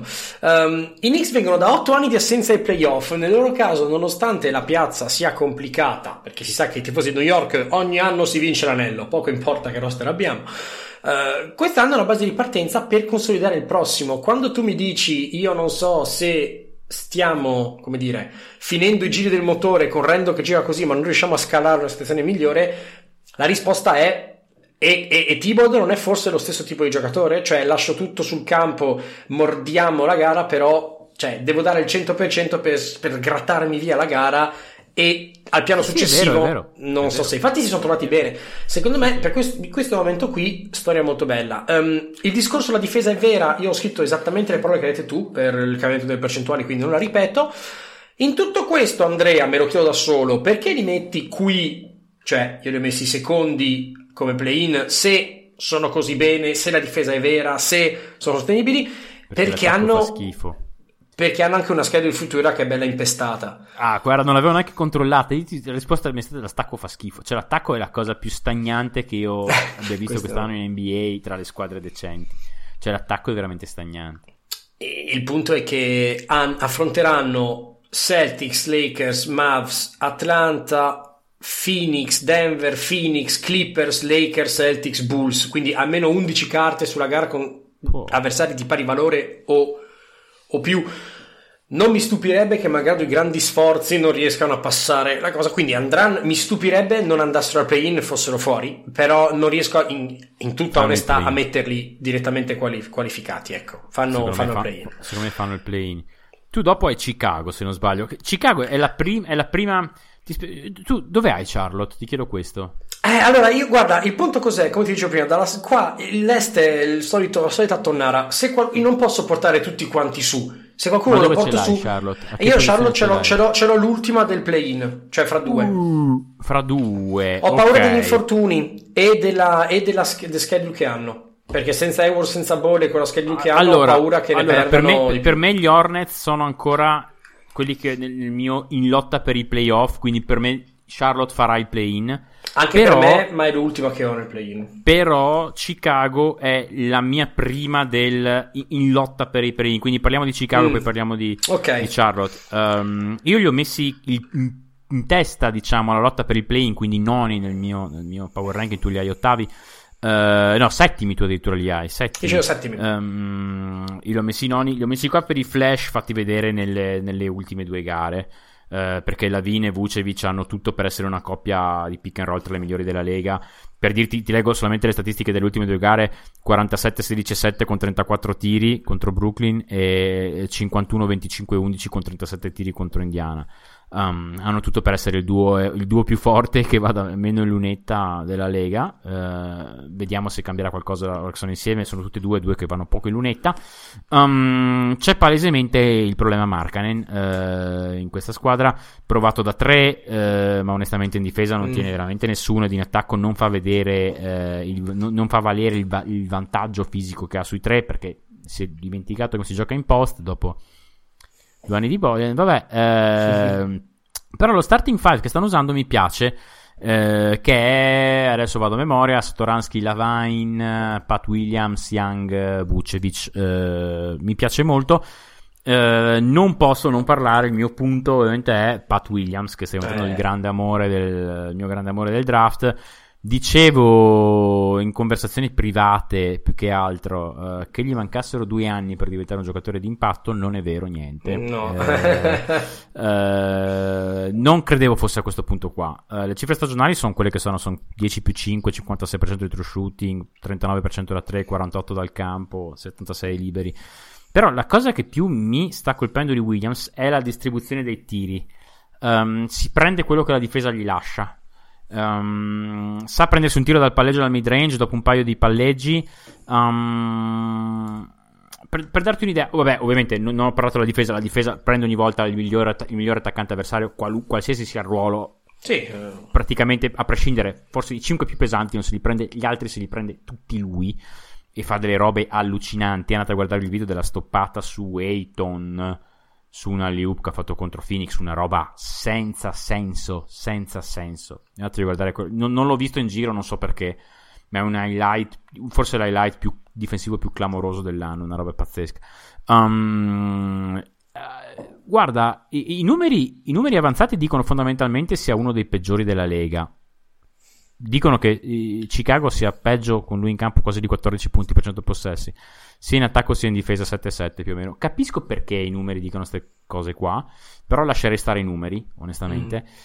Ehm, guarda, i- i- i- il paragone che mi viene in testa è quello con Jalen Brown, perché è abbastanza palese ormai che sia potenzialmente quel tipo di giocatore lì. Ok? Non mi spingo a dire Kawhi Leonard per, per no, ancora- ragioni, è però ancora, senso- ancora troppo presto, sì. Esatto, però in, in attacco, in attacco ricorda molto il- un, un- un Mm. prototipale Jalen Brown. Però rispetto di Jalen Brown c'è già il tocco, c'è già il tiro dal palleggio, c'è già il tiro da tre e il livello difensivo secondo me è, meglio di Jalen Brown nel suo tempo.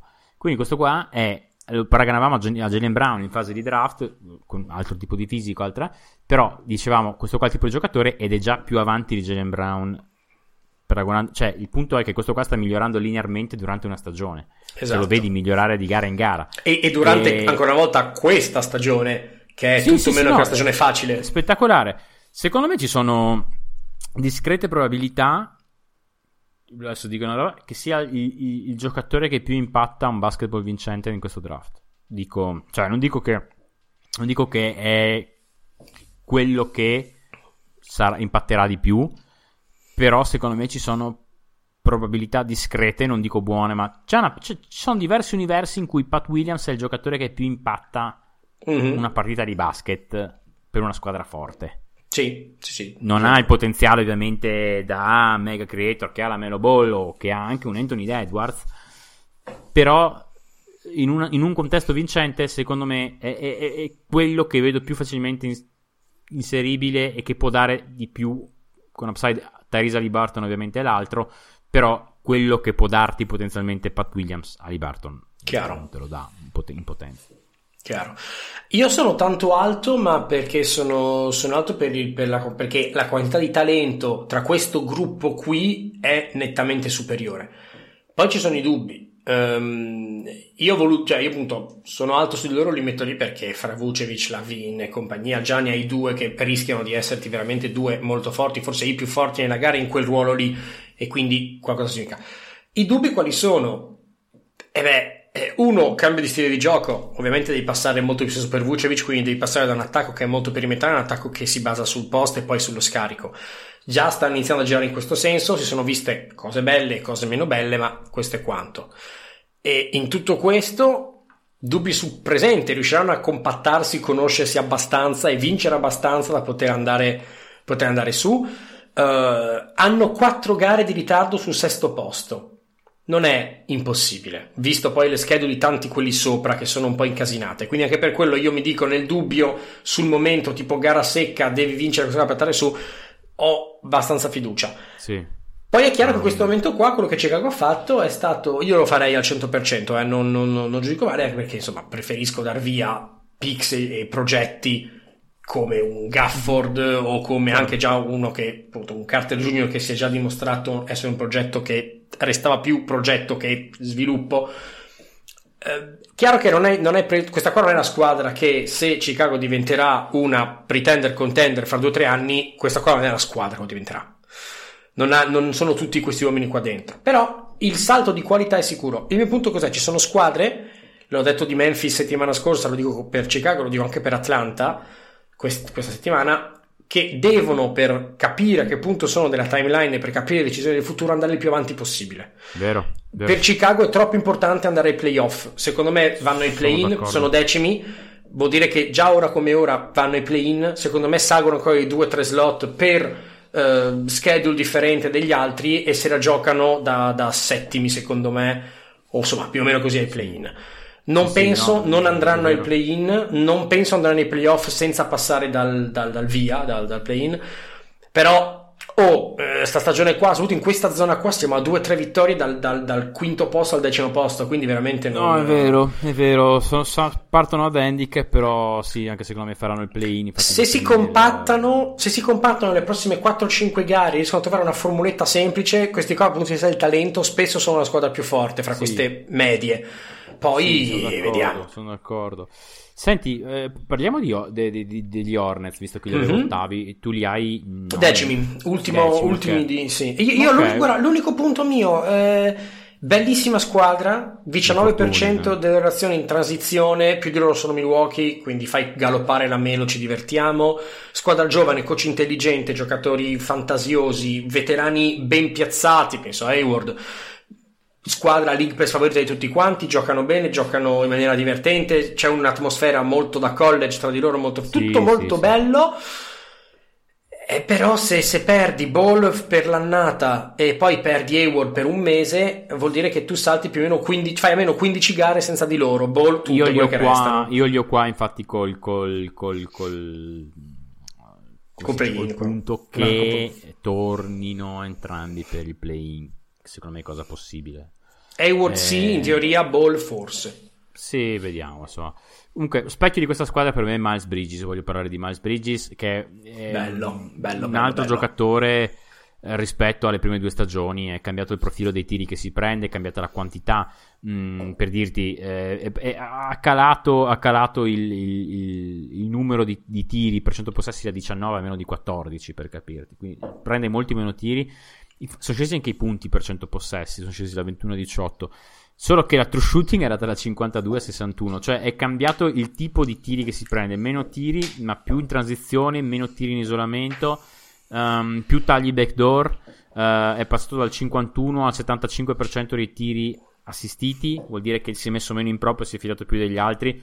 Ovviamente aiutano in questo caso qua Eh, avere Ball. aiutato Ball e Hayward anche hanno aiutato molto la palla ha girato molto quest'anno qua finalmente ha aggiustato il tiro da 3 eh, 38% su più di 4 triple a gara in generale onestamente fosse solo una questione di tempo sembrava fosse solo una questione di tempo perché il tocco l'ha sempre avuto percentuali da, ai liberi nella carriera sono 75 81 88 quindi insomma è un ottimo Siamo tiratore tranquilli. sì, un, un tiratore sugli 80, quindi alla lunga sta gente qua in teoria mette il tiro.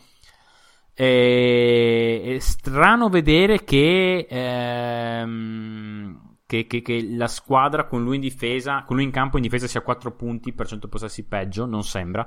Spesso prende l'attaccante esterno più pericoloso, eh, in uno contro uno è veramente buono. Eh, deve migliorare con rotazioni e solite cose che diciamo ogni volta, però mi sembra avere tutt'altro livello di fiducia in se stesso anche a livello difensivo rispetto all'anno scorso. In attacco la squadra migliora di 7 punti per 100 possessi con lui. Secondo me, se il tiro da 3 è vero, io ti dico che potremmo avere qua davanti, per quanto non possa sembrare perché viene usato in maniera diversa ed è stato usato in maniera diversa, potremmo avere qua davanti la reincarnazione di Aaron Gordon. Mhm. Um, Capisco, sì. se, se il tiro da 3 è una cosa più o meno stabile, eh, potremmo avere una rincarnazione di Aaron Gordon usato subito come viene usato Aaron Gordon adesso. Eh, non ha ancora neanche lontanamente le letture di Aaron Gordon, però ricordiamoci anche dove era Aaron Gordon in lo tempore. Eh, chiaro. Eh, quindi, insomma, no, comunque molto bene Bridges quest'anno, molto sì, bene. Sì, sì. E poi energia pura, sempre, sempre sorridere, Madonna. sempre urlare. Madonna, così. Madonna, No, fa, sì, sì. fa bene. Sì. So- son E belli, qual- eh, son belli. Qual è la quarta squadra? Chi hai tu nona? Eh, Indiana, ma... Io, ce l'ho, io ce l'ho decima indiana. Eh, vedi. mm. Senti, sei, sei pronto per un pippone filosofico? Guarda, va bene perché io, io, io, io, ho soltanto... Cioè, il mio punto è Pippone. hanno una schedule facile, quindi c'è modo che arrivino... No, no, pi- allora, no, pippone, pippone, io non ho neanche guardato la, la schedule. No, ne ho altri proprio- punti, ma ti ascolto proprio... Allora, pippone filosofico su- sul tema scalability. Questo qua per i, per i grossi fan di Ben Taylor sarà una cosa trita e ritrita, per tutti gli altri sarà... Però ci ho messo dati miei, cioè, senso, però l'idea di base parte tutto dal concetto di scalability. Ehm, cosa vuol dire? Vuol dire che nel basket ci sono ehm, abilità che sono additive a prescindere da chi ha in squadra il tiro. Il tiro da fuori è sempre additivo perché ti dà spacing e lo spacing facilita le cose per tutti quanti. Ci sono abilità che sono additive. La difesa di squadra è un'abilità additiva. Chiaro. Mm, Non c'è mai sufficiente mm, personale che sappia leggere una rotazione e, Insomma, per- rotazione. perché tutti quanti cercano 3D? Perché sono le cose che comunque le metti fan bene. Esatto. Un'altra cosa additiva è eh, tendenzialmente il- il- tutto, tutto quello che viene detto, che viene chiamato intangibles anche in attacco, cioè la circolazione di palla, quindi blocchi, saper leggere certo. situazioni, esatto, saper leggere situazioni, cose... Ci sono altre cose che non sono scalabili. Eh, se, se il tuo profilo in attacco è un profilo alla Russell Westbrook, alla Allen Iverson, cioè un profilo del- di quello che si prende 25 tiri a partita ma li mette con una true shooting nella media o leggermente sopra la media, questa cosa, per quanto abbia un, un valore intrinseco molto alto, perché comunque tu stai prendendo una squadra di scappati di casa e la stai portando a- ad essere una squadra di basket, nel momento in cui la squadra diventa una squadra a un livello medio alto o molto alto, il valore marginale che tu giocatore che si prende 25 tiri a partita, che tira con la- con la- nella media del- della, della Lega, magari senza far girare troppo il pallone, il valore marginale che tu aggiungi alla squadra Cala. è molto basso, se non addirittura negativo. Ehm, Indiana eh, sembra non aver letto eh, Thinking Basketball di Ben Taylor, eh, non avere ben chiaro questo concetto, nel senso che um, Levert, ti sto citando dati di Cleaning the Glass, Levert 90 percentile nel suo, nella sua categoria per usage rate. Eh, non ho nemmeno letto il, il- il tempo con la palla in mano, ma deve essere lì lì. Insomma, Eh, tanto, sì. Brogdon 86 percentile nella sua categoria. Eh, Sabonis 92 percentile per la sua categoria di usage rate. 90, 86, 92. Mm, questa cosa non funziona. Cioè, non potrà funzionare mai. Eh, per dirti, infatti, Brogdon, Levert, Holiday, Sabonis e Turner, che è il quintetto titolare, vero? Warren manca, dopo parliamo di Warren. Chiaro. Ma questo quintetto titolare, Warren non tornerà per l'anno. eh, questo quintetto, che è quello, quello- quello di quelli forti, diciamo, quello con cui chiudono, ha quasi meno 3 di net rating. Aia. Che se il tuo miglior quintetto ha meno 3, non è, ha 101.4 di offensive rating, che è veramente male. Il problema qual è? Dicevo che il tiro è una cosa additiva. Brogdon, prende, eh, Brogdon si prende quasi 7 triple a partita e le mette col 40% di- in ogni tipo, in ogni salsa. Non puoi dirgli niente a Brogdon. Brogdon non è il problema. Brogdon sa giocare off ball, abbiamo visto. Il problema è che Sabonis si prende il 30, cioè due triple a partita le diventa col 30%, Lever 31-32% su quasi 6 triple a partita. Il 40% sono ancora dal palleggio, quelle che si prende Lever. Mm. Eh, Turner tira col 34% su 4 triple. Turner sappiamo che è il classico, è il classico giocatore che gli avversari invogliano a tirare e lui Come non no. tira sempre. Ci hanno fatto delle serie playoff su questa cosa qua. Um, poi, ovviamente, manca Warren. Warren è uno che, se tu vai a vedere il mero usage rate, è comunque intorno al 75 percentile. È uno che prende tiri, però si prende il tiro. Esatto, non tiene palla in muoversi- mano, sì, esatto. No, sa muoversi anche off ball per quanto non sia la cosa più forte. Si prende il tiro. Punto. Uh, e poi pun- punti per 100 tentativi, erano sempre lì. Warren ne mette 124, Lever 98. E questo è, e anche Sabonis per essere un lungo non è molto efficace al tiro per essere un lungo. Eh, è il 45 percentile per efficacia tra i lunghi. Per- cioè, nel senso, voglio dire, è- è- non è un attacco scalabile. Non è un attacco scalabile mh, per niente. Ehm, credo che tu comunque ne sia uscita bene dalla situazione Oladipo. eh, perché sì, perché ne sei uscito bene. Eh, hai sei riuscito ad avere Lever. Secondo me, Lever, eh, appena riesce a fargli fare una run di 20 partite eh, fuori dalla testa come fa lui, prendi lo scambi per come lo vedo io. Sì. Per- perché, perché veramente non. Io, io ho, ho il sentore che Sabonis sarà sempre al centro di attacchi molto forti in regular season e non benissimo. E torniamo al discorso che facevamo su Sabonis l'anno scorso. Io lo vedo come. Io ovviamente vedo. Secondo me Sabonis diventerà. Parleremo di Sabonis come di uno che impatterà basket, basket a livello vincente al massimo livello, massimo livello quando Sabonis avrà 30 anni e Esatto. farà il, il finto sesto uomo una squadra in cui prenderà uno stipendio non quello che ha adesso. È un grandissimo giocatore, non voglio dire che non sia un grandissimo giocatore, però Sabonis potrebbe essere. Io penso che Sabonis possa essere quello che è Vucevic, cioè uno che ti Sì. prende una squadra da 20 vittorie e te la porta una squadra da 40, che ha una cosa che ha molto valore, però da, da lì in poi prenderla, farla diventare una squadra da 55-60 vittorie, ci passa un mare. E. Probabilmente, probabilmente lo stile offensivo di, di Sabonis diventa scalabile se lo fai giocare con le second unit e contro le second unit. Cioè se lo metti a fulcro delle second Era- unit, però Esatto, ma era quello che ti dicevo, ti dicevo io l'anno scorso. Quello l'anno 25, scorso, esatto. Nel 25.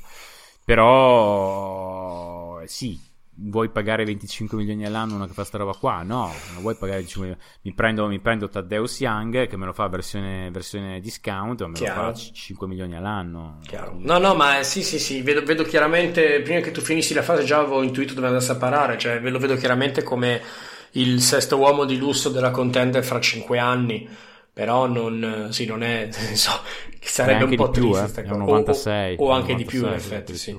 E tu Io a chi sto hai? punto, sai che io a sto Mm. punto per Indiana per chiudere, ehm. Indiana è chiaro che non, non, non, non, non tanca, non, punta a fare male, eccetera, però ovviamente no. Però sapendo che uno, il front office, non vuole spaccare la coppia Sabonis-Turner finché secondo me non li vedono ai playoff in maniera conseguente per, per, per capirsi, perché sennò l'avrebbero già fatto. Mi domando io quanto valga la pena spingere per fare i playoff quest'anno o quanto non sia meglio avere una migliore pick al draft, aspettare che Warren rientri, testare un po' i Sempre lì. quintetti e vedere. Sempre lì. Il problema è che secondo me sono troppo forti per tirare i remi in barca, ma sono troppo deboli per fare una run playoff convincente se ci arrivano ai playoff. Cioè, è una, una fregatura. Poi la schedule è abbastanza facile, quindi magari solo dal punto di vista matematico riescono ad andare su e boh, mettiamo una pezza, però Non sì. lo so, non lo so, non lo so, onestamente. Mm, anch'io tanti Io- dubbi su Indiana. Io, io vorrei, io vorrei vedere Bitazze che ogni volta che gioca sembra fare benino, però non trova spazio perché ne- e poi se anche dovessi far giocare Bitazze devi a Turner è lo stesso identico problema con Sabonis e Bitazze. Allora siamo sempre lì. Eh, Sempre lì. Il, 5, il 5 che è il fulcro del gioco te lo puoi permettere solamente se è Jokic. Se, secondo me la risposta è sì, e quindi il problema Mm. probabilmente non è quello che tu stai cercando di dar via, ma è quell'altro, però quell'altro ti fa arrivare a 45 vittorie all'anno, mentre, mentre Turner non ti fa arrivare a 45 vittorie. È un po' il, il gat- il- il gatto che si morde la coda, il cane Eh, qui, la qui è un una, qui è un po' una fregatura nell'allenamento di una squadra perché ti ritrovi ad essere in uno stato non più di rebuilding, di avere un'identità e un grosso No. il fatto di voler fare il salto successivo ma non avere cioè sei un po' bloccato in effetti perché se vuoi sbloccarti da questa cosa qua devi dar via al giocatore che ti garantisce di avere un minimo di vittorie Eh sì, e di avere quello eh status sì. lì quindi devi fare sì. esplodere la bomba ben sapendo che E non, non lo fai in garanzie. uno small no non lo fai non lo non fai fai. non lo fai non puoi rischiare così Non lo fai. Senti, io ne avevo un'altra in questo tier qua, perché non li do mai per morti, avevo i Raptors io. Eh, io ce li ho borderline play-in cioè quelli Sì, dopo io, li ho, io li ho in lotta per i play ok? Eh, sì, sì. perché io in realtà avevo, avevo, avevo Indiana in lotta. Ehm, Uguale, uguale. Eh, bello il marzo di Toronto, eh?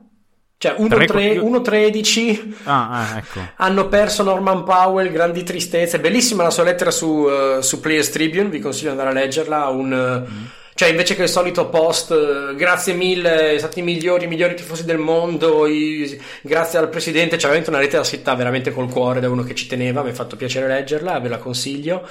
Eh, Ah, Lauri se ne va, prepariamoci a fargli le valigie. No, no, Lauri resta tutto a posto. eh, ok, però si è pigliato l'infezione al piede, quindi anche lì sta passando via. Ma cosa vuol Eh, dire infezione al piede? Ma che Non ne so, ma come fai ad avere un'infezione al piede nel Ma è un 2021? fungo. Cos'è? Ma Non che ne so, cos'è. ma, ma- ma che infezione è che ti tiene fermo? Non lo so, non lo so. Foot infection, ma che, che aspio è una foot infection? Sì, ma anch'io ho letto infezione al piede, ma cos- cos- non capisco. Si è preso i funghi preso i andando in funghi. piscina, cioè non lo so. sì, esatto, cosa- cioè, ma non, che- non capisco, non ha messo le ciabattine quando è andato a fare Ma poi soprattutto, un'infe- cioè nel senso, un'infezione se è grave non sei nel 2021 in, in Occidente, mi viene da dirti, cioè sei in qualche posto malsano, e ok. No. Se non è grave, eh, ti pigli una pillola e puoi giocare, cioè nel senso sei un antibatterico, Non di- so. cioè, non lo so, non sono dottore, ovviamente, non sono medico, però vabbè, comunque strane ste robe al piede così, insomma. Parlo forse io di cose che non conosco. Chiudiamola qua. esatto. Ehm, anche Van Vliet adesso sono fuori per il Sì. flessore dell'anca sinistra. Eh, vabbè, Trent si è preso su la, la- la buona dose di scoring al posto di questi qua. Però, finalmente, chi si è preso sul playmaking?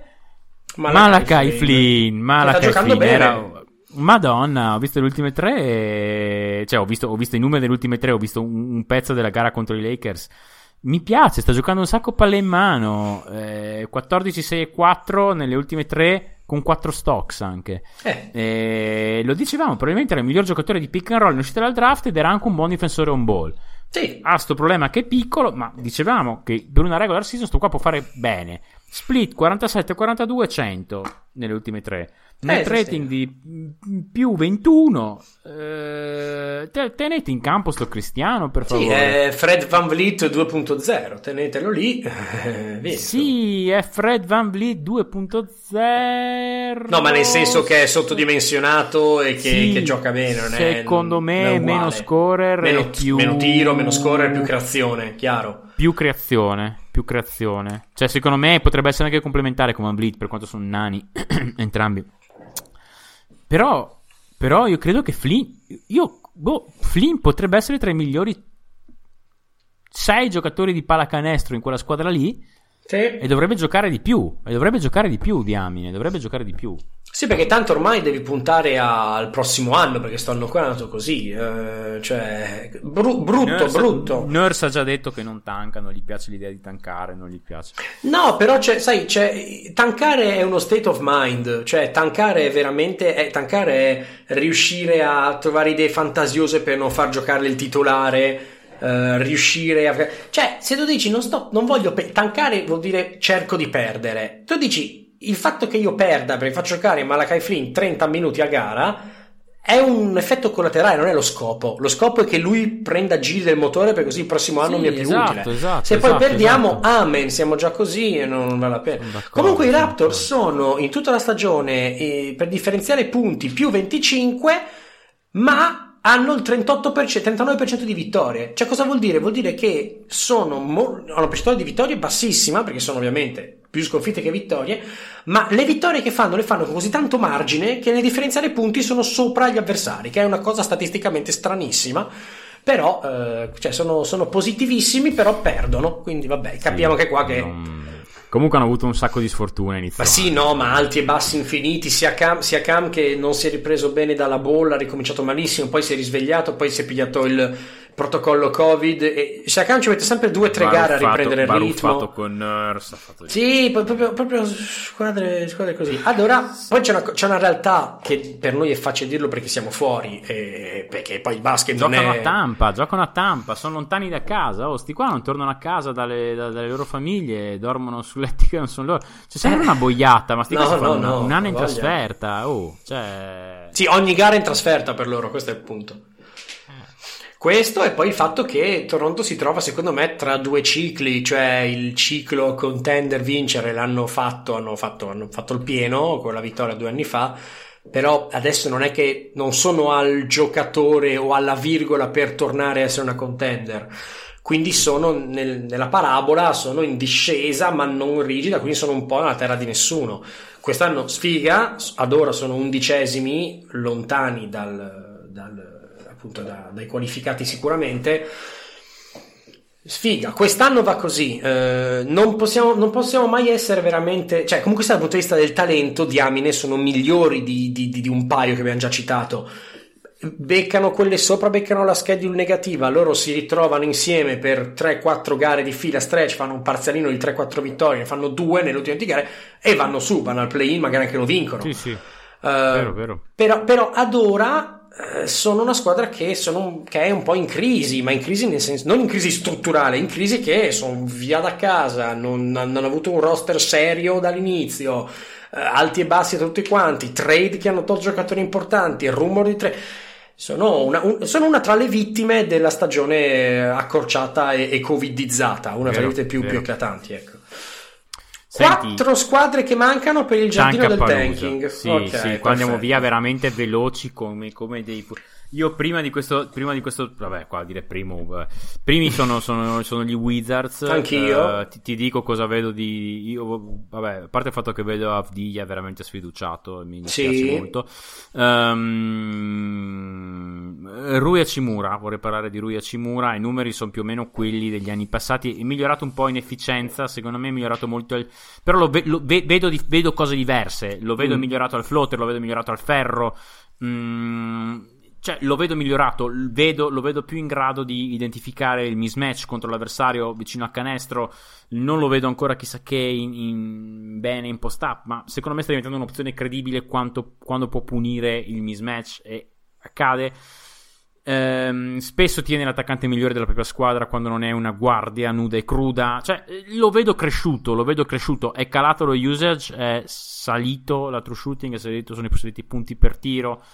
Ehm, quest'anno qua per la prima volta, per, per la maggior parte delle statistiche avanzate, infatti non a caso, sebbene i numeri superficialmente sembrano gli stessi, per la prima volta per le avanzate è, è- è un giocatore neutro da entrambe le parti del campo. Ehm, È un giocatore che vedo in chiara, chiara, chiara ascesa. Non dico che diventerà, però potrà diventare un positivo in un campo NBA. Eh, sta, sta pulendo Che- il suo gioco. Esatto, esatto. E non era scontato per dove, per dove era quando è arrivato. No. Sta migliorando molto. Eh, io il mio punto è hanno due giocatori di rotazione regolare che tirano da tre con una me- meglio della media NBA. Uno è Garrison Matthews e l'altro è Davis Bertans. Hanno un sacco di portatori di palla che sono slottati in posizione di tiratori spot up. Non ha funzionato questa cosa qua, non ha funzionato ovviamente, non ha Vedere il funzionato discorso fatto prima per Indiana. Ecco, non ha funzionato avere Bill e Westbrook che avrà 33 anni l'anno prossimo, prende una valanga di soldi e prende una grossissima fetta dell'attacco. Siamo un po' così. Eh, questo è quanto. Anche loro, oltre a sviluppare quello che ha in casa e draftare nel futuro, finché non si liberano purtroppo di, di, di Westbrook, non possono passare alla fase successiva. Quale sarà? Non lo so. Ad ora si vivacchierà eh, quest'anno, l'anno prossimo probabilmente anche e, e via così, insomma. Allora, io Dopo- dopo, dopo Cleveland. Io ho Detroit. Facciamo Ok. Detroit. Facciamo Sì, Detroit. facciamo Dico, Detroit. dico solamente una cosa su Detroit che fa meno schifo secondo me di quello che è. Um, altra cosa che ho trovato in un, in un articolo che mi, ha, cioè, che, che mi ha, che mi ha fatto realizzare un articolo che ho letto, non mi ricordo di chi.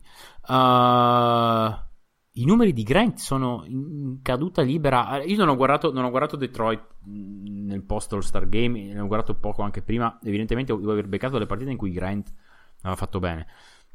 Ti leggo punti e true shooting di Grant nei mesi a partire da dicembre. Mhm. Eh, beh, a partire da vabbè, Di sì, gennaio, sì, perché sì, 20 gennaio, giorni, dai, diciamo, gennaio. 24 punti 58 di true shooting. Eh, febbraio 23 55, marzo 21 52. Aprile siamo a 19 57. Cioè ehm, la- la- che sta, sta- sta tornando lentamente. Cioè, avete capito? Cioè, Grant non può essere una prima opzione, fondamentalmente. Eh, no, ok, però eh, visto che all'inizio i numeri sembravano quasi dargli ragione, no? Vero. Grant non può essere uno che si prende volume e mh, tenga un'efficienza decente, non esiste. No. Ehm, io continuo a credere, come dicevo tempo fa, che Grant abbia deciso di essere Harrison Barnes nella sua vita, per me è ok. Ehm, sono curioso di vedere se tornerà indietro o meno, cioè se andrà, se tornerà in, una, in un ruolo più... Dubbi, ho i miei grossi dubbi, penso che rimarrà... rimarrà... Sì, ho, idea che Insomma, gli piaccia si- questa si, cosa si prende i soldi, si prende i soldi. Sì, si prende i soldi, si prende i tiri, si prende il divertimento, i riflettori. Sì, va bene, va bene. senso. Non tutti vogliono solo vincere, uno vuole anche farsi la sua carriera, va benissimo.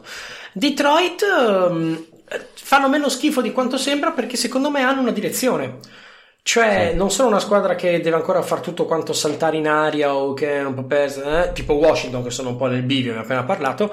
Detroit eh, si sono liberati di Derrick Rose, di Blake Griffin, eh, hanno, hanno dei giocatori giovani che possono essere una base per il futuro, penso a Killian Hayes ovviamente. Grant ti dà ancora due anni sicuri perché c'era sul contratto e quindi comunque ce l'hai e quel minimo ti farà. I vari Sadiq Bey, i vari Isaiah Stewart, vedere cosa succede, quelli che arriveranno da questo draft e dai prossimi. Cioè, in questo momento sono nella fase brodo primordiale, nella prima fase 1 della timeline, eh, della timeline costruttiva, perché poi la fase 0 è quella marasma senza senso in cui ad esempio Washington, no? che in cui sei un po' bloccato. Qua loro hanno già fatto la fase distruttiva, sono agli albori della fase costruttiva. Va bene, non ci aspettiamo niente di più. Hanno già un giocatore su cui vedere sul, bre- su- sul medio-lungo termine se può essere il fulcro di un, di un attacco di una squadra, che è Killian Hayes, che è il play. Quindi bene, perché hai già il play, che è il ruolo più comunque ancora centratore. Vero.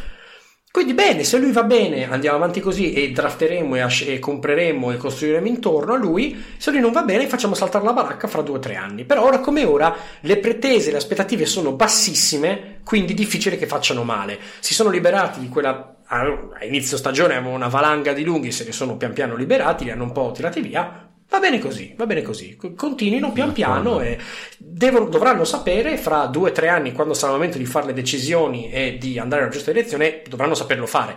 Ma questo qua Sì. ci penseranno fra due o tre anni. E beh, andiamo a Cleveland adesso, visto che... Ma Oh, guarda, so Cli- guarda, guarda, Cleveland, Cleveland per me è copia e incolla.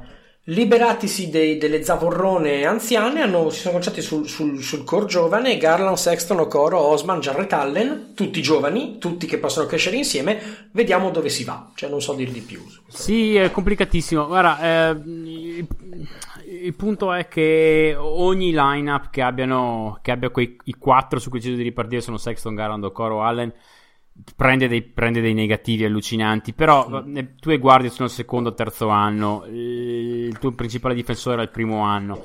La cosa che mi fa ben sperare in generale è che eh, Sexton mi sembra avere il profilo di uno che possa avere una buona true shooting in futuro anche con un discreto carico. Secondo me è uno che. Ah, secondo me Sexton è, si proietta ad essere un, una, un tiratore veramente buono, con un buon mm-hmm. tocco, con un buon... Secondo me Sexton può essere uno che al massimo dei suoi poteri in una squadra decente potrebbe arrivare intorno al 60% di true shooting.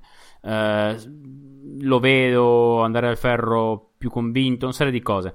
Uh, Garland si prende tiri che è giusto prendersi, benché stia facendo una fatica a cane al ferro. Quindi può essere un giocatore che, uh, sebbene abbia percentuali ancora bassine, diciamo, si, sa, dove pre- sa, dove tirare, ecco, mettiamola così, sa dove tirare. Ehm, anche se è una true shooting ancora molto, molto bassa. Eh, Okoro sta tirando pietre, ma anche lui si prende i tiri si deve prendere. Cioè, Allen sappiamo tutti cosa com'è. E, insomma, se avessero modo di scaricare Love e usare quei soldi prendendo un qualcuno che possa portargli volume di tiro, cioè capito? Gli manca. Eh, gli manca, paradossalmente a loro potrebbe mancare una cosa tipo Grant per diventare una squadra, eh, una squadra in cui tutti abbiano un ruolo più coerente con quello che sanno fare. Non vedo una stella, non vedo nemmeno un All-NBA in quella squadra mm. lì, forse non vedo neanche uno star, perché se chiedi chi è che diventare lo star lì dentro ti dovrei dire Sexton, che non ce lo vedo diventare lo star. O, se diventa lo star, diventa lo star di una squadra che non, No? Sì, chiaro. Mm, Adorano Quindi manca, se, se, tu in quella fase lì non hai nemmeno uno che, pe- non hai nemmeno uno che tu possa pensare lontanamente di ricostruirci una franchigia sopra vuol dire che sei molto lontano. Sì. Um, però mi sarebbero già più interessanti nell'immediato se i soldi di Love li buttassero su uno alla De Rosan, uno alla... cioè uno che ti arriva lì, ti mette 25 punti a notte, rende più facile la vita in attacco per gli altri un po' semplicemente perché si prende i tiri più complicati perché Chiaro. attira le attenzioni gli altri gli... iniziano a costruirsi gli, fa, gli, fai, gli fai, un biennale non lo rinnovi e, uh, oppure lo tradi prima e così gli altri poi sì, perché, perché, almeno cominci a far annusare un'area un po', un po migliore in generale, Chiaro. ragazzi. Perché tankare fa bene eh, se, Ma arrivi, no. se, arrivi, se arrivi a prendere la stella perché se quest'anno qua non arrivi nelle prime eh, secondo me cioè, per dirti io non ne vedo cioè ne, ne, vedo tre che potrebbero essere sì. secondo me veramente la franchigia gente dice cinque io non, non, non, vedo, non vedo un talento vabbè, vabbè ne parleremo, ne parleremo. Eh, vedo tre talenti veramente da franchigia e ne vedo probabilmente uno che potrebbe andare veramente bene in questo contesto qua di Cleveland, quindi devi essere molto fortunato per prendere quello lì.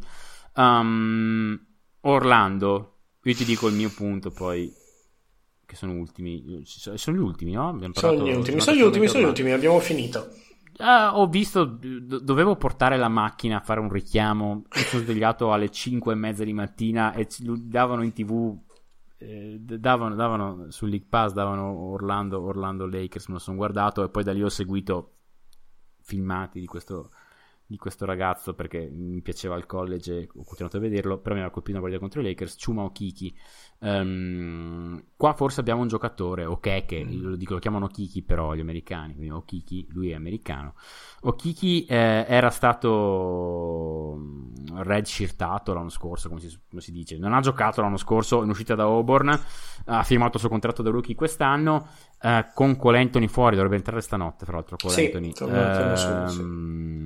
eh, sì. Okiki è stato praticamente il prospetto principale da sviluppare in questa stretch. Fatto vedere cose belle, palle in mano, soprattutto in transizione. Però in generale sembra avere, sembra avere i giusti ritmi in attacco. Cioè, non sarà mai un playmaker primario, ma potrebbe essere un playmaker secondario. Ha una forma di tiro che sembra molto migliorata dal college. Gli split sono buoni, 49, 39, 100 negli ultimi... Insomma, Va bene. D- dalla trade deadline. Uh, ma in generale anche in stagione sta tirando molto bene. Uh, 16, 6 e 4, uh, due stocks e mezzo della deadline. La difesa era la sua calling card già dal, dal college, quindi Niente, eh, la cosa che mi ha colpito, sono andato a vedermi delle statistiche in giro così, un po' per confermare la, la, l'impressione, Eh, ha delle advanced stat positive, eh, che per un rookie è una roba quasi Rara. mai vista. Eh, ha delle advanced stat molto positive, non positive, molto positive. Ok. Molto positive. E se dovesse continuare così, ti direi che dovrebbe essere quasi considerato per eh, un, pre- un first team all rookie. Mm. Che non l'avrei detto, però se continua, se, perché lui sta giocando così già da un po', cioè così bene solamente dalla post deadline, ma dovesse continuare così per un altro mese, visto che anche già a marzo non ha fatto male, eh, cioè, perché, perché post deadline è praticamente, mi viene a dirti che il primo e il secondo rookie, insomma, il secondo rookie de- de- della classe da, da post deadline, quindi Mhm. appena- è passato due settimane fa, però rischia veramente di arrivare, cioè, farà un all team, un, team all rookie, guai se no, potrebbe addirittura essere un first team all rookie.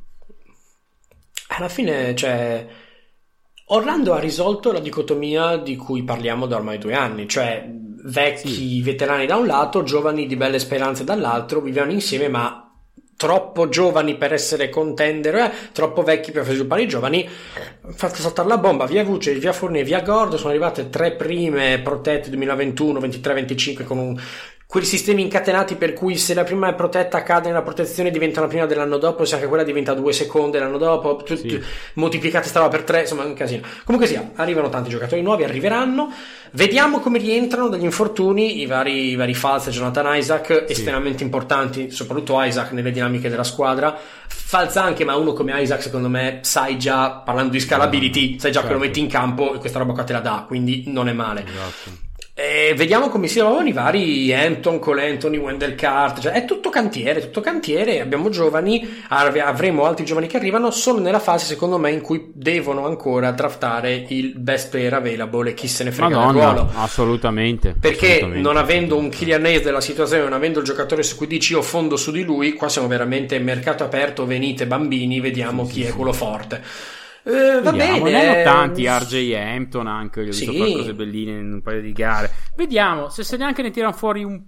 Dovessero tirarne fuori un paio sarebbe sagra. Sì. Eh, ne basta tirarne fuori uno. Vediamo, vediamo. Tanto sono cioè, aspettative basse e hanno tempo. Sono il momento in cui avranno meno gente che si arrabbia. Vinceranno pochissimo, ma non hanno rischio di avere gente con i forconi Sì. sotto casa. Sì, che giochino bene, se giochino bene in questo draft, e poi pian piano, pian piano si Esatto. vede cosa viene fuori. Sono sono ci d'accordo. sta, ci sta. Una cosa sana, un sano rebuilding. Ecco. Sì. Perfetto, a posto, precisi, eleganti, corretti nei tempi che ci avevamo detti. Tutto Sì, va sì, benissimo, fantastico. Assolutamente, assolutamente. Va bene, Voti- abbiamo fatto la, la panoramica ovest settimana scorsa, panoramica est questa settimana qua, arrivano l'ultimo mese e mezzo di, di regular season da vedere per vedere chi se, la, chi se la sfanga, soprattutto nelle zone centrali, ovest, soprattutto est, siamo veramente a 3-4 gare di differenza fra playoff in grande spolvero e play-in Sì, dal lato cattivo. secondo me, secondo me a, ov- a est è molto interessante la lotta per il play-in. in Mamma mia. Molto inter- a ovest è molto interessante tutto quello che c'è sotto la- dalla 2 alla, alla 7 perché lì veramente lì si Sì. gioca probabilmente mentre a est ti dico conta poco sulla corsa per il titolo finale Sì. a ovest la regular season potrebbe contare seriamente per il titolo finale perché se becchi gli accoppiamenti sbagliati ad ovest ti strangolano Sì, Eh, comunque ho idea che quest'anno, un po' come ogni anno, ma quest'anno qua, forse da tutte e due le conference abbiamo l'ultima giornata che decide due o tre posizioni chiave, cioè c'è Ah, modo sì, di sì, arrivarci. Quindi c'è modo di farla proprio al photo finish con, con- tirandola per la gola. Copilota, co-conduttore, carissimo, grazie ancora una volta, grazie mille Grazie per la te, compagnia. Io non posso fare altro che dire, signori, buona NBA a tutti. buona NBA un abbraccio Ciao a tutti, sono Andrea. Buonasera, appassionati della NBA del podcast e anche cultura. Buonasera Andre, buonasera a tutti. Perché tutti voi sanno che adesso di Slavio. Buonasera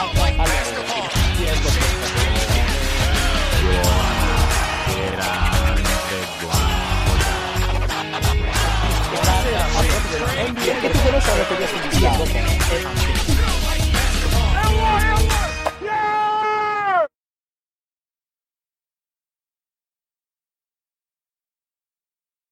Mary redeemed a $50,000 cash prize playing Chumba Casino this year. I was only playing for fun, so winning this was a dream come true. Chumba Casino is America's number one social casino experience. It's serious fun. With over 80 casino style games to choose from, you too could win life changing amounts of cash. Be like Mary. Log on to chumbacasino.com and give them a whirl. That's chumbacasino.com. No purchase necessary, void or prohibited by law. 18 plus. Terms and conditions apply. See website for details. The voice in the preceding commercial was not the actual voice of a winner.